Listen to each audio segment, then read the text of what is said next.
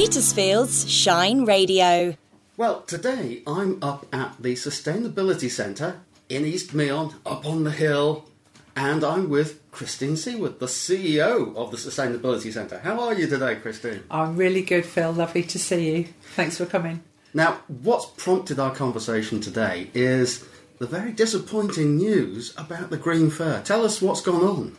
Well, very sadly, we've had to cancel the Green Fair for this year because we don't have a car park. Um, we need a car park that accommodates about um, 400 cars at the peak, which means we've relied very heavily on the goodwill of a local farmer to lend us his field for many years. Sadly, the field is going to be not grass anymore, it's going to be um, cropped into crops, and so therefore it's not available.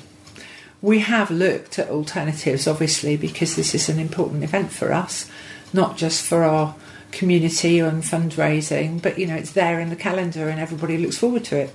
At least I think they do. I Oh, do. yes, I do. And we just can't pull the rabbit out of the hat in time to make it work for this year. But we'll be back.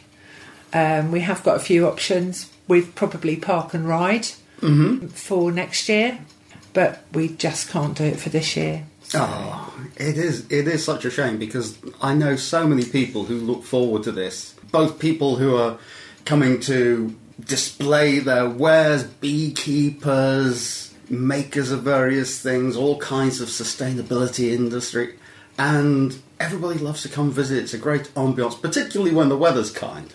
We're usually very lucky with the weather, um, so absolutely it is. Um, you know, we get um, probably about 2,000 people who visit us on the day, so it's extraordinarily successful. You know, what we're about is engaging with people. Um, and so there's all sorts of things that go on. Yes, all the lovely stalls and the beer and the music, but we do have a lot of stallholders who come and carry that sustainability message as well, mm. and the talks and all that that goes on. So yeah, it's it's built up. I mean, we've been doing it. I looked at the records, twenty years, and we missed one for obvious reasons, but twenty years this has been going. So we're the victim of our own success, but that's great. That's what we're here for: is to reach out to the community and beacon that message about sustainability. Absolutely. But of course, the Green Fair is not the only way that people can engage with the Sustainability Centre, is it? No. There's stuff going on throughout the whole year. Yeah, yeah. And I think you've got some ideas about some smaller events that might uh, help replace the, the buzz that we all used to get from the from the Green Fair this year. So tell us a little bit about what else goes on here. What opportunities do people have to come and enjoy the Sustainability Centre? Oh, thank you for that, Phil. Uh, yeah, we are running a few smaller events. Um, some of them are still in the planning, but the first one I want to plug, if I may, is the Folk in the Forest on the 6th of July, which is local bands are coming to play for us. It's very reasonably priced tickets. You can buy them online, it's live now. So, yeah, come to that. But we also run courses throughout the year. Um, many local people probably know about them, but I'm always surprised when I speak to people and they've never heard of us and don't know what we do.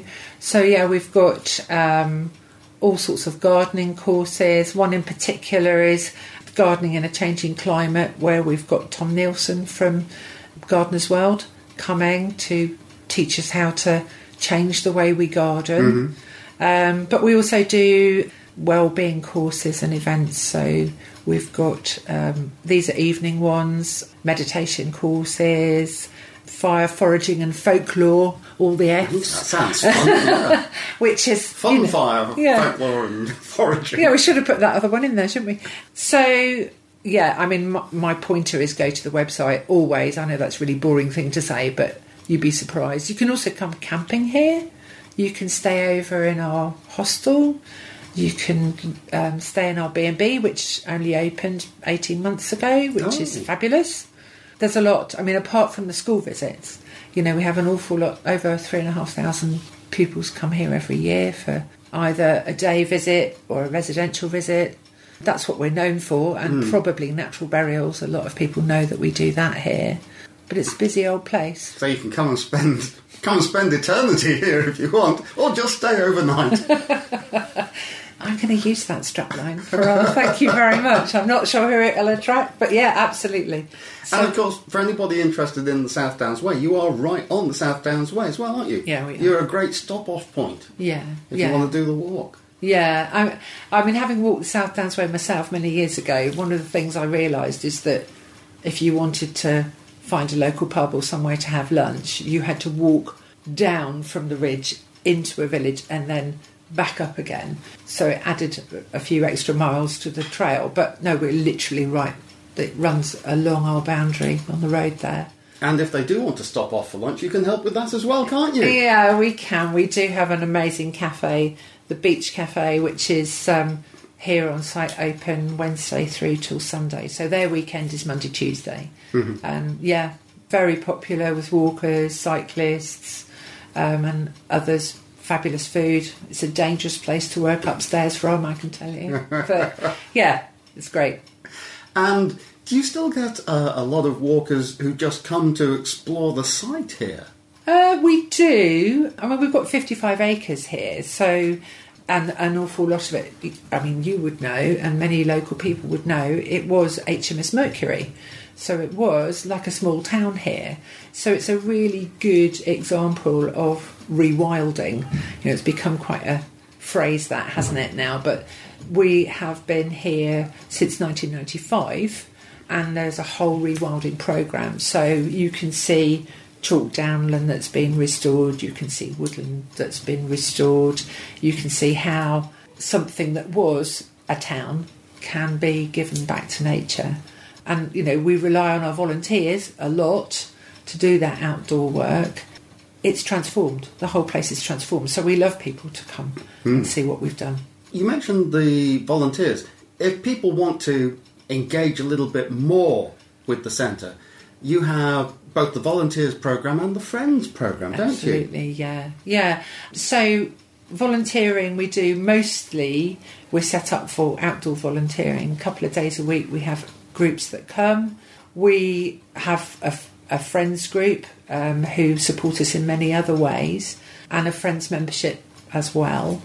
Of course, the Green Fair was our biggest call for volunteers of the year because we needed lots of people to help us make that happen.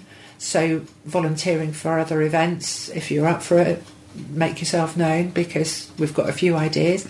Equally, if you've got some ideas of events that we could run and you could help us with, we'd love to hear. Obviously, we need to bear in mind we can't have a huge car park.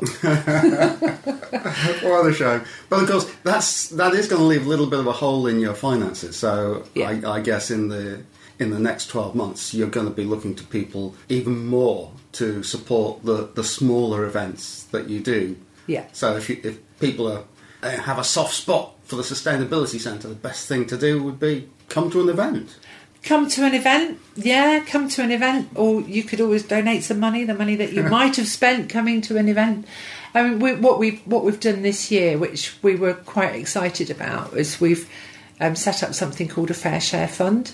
And the proceeds from um, the or some of the proceeds from the green fair um, we're going to specifically be ring fence for that. And that is to help us bring schools from areas where people are not quite so well off still be able to come here and we're going to subsidise their visit by 80% Wow. through that fund and the charity is ring fenced some money to go in to make that happen but we were also going to put a fair chunk of the profit from the green fair into that so yeah if you instead of i mean it costs 11 pounds for a school child to come here for the day but we're reducing that to 2 pounds 20 to make it happen That's a so if heck of a good know, deal. it's brilliant, and we're really excited about it.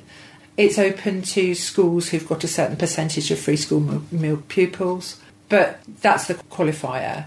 And we hope it will go to inner city schools in our locality. Some of the others who are, you know, not not doing quite so well. Hmm.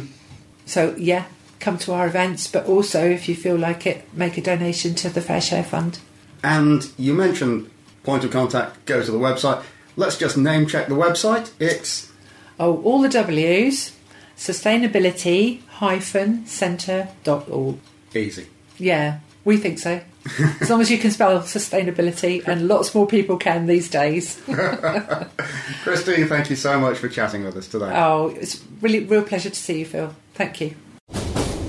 The next station is Shine Radio.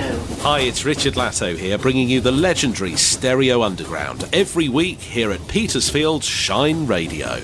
It's an indie and alternative heaven right here every Thursday night. Stereo Underground with Richard Latto is now arriving at Shine Radio, Thursday nights from 10. Mind the gap, please.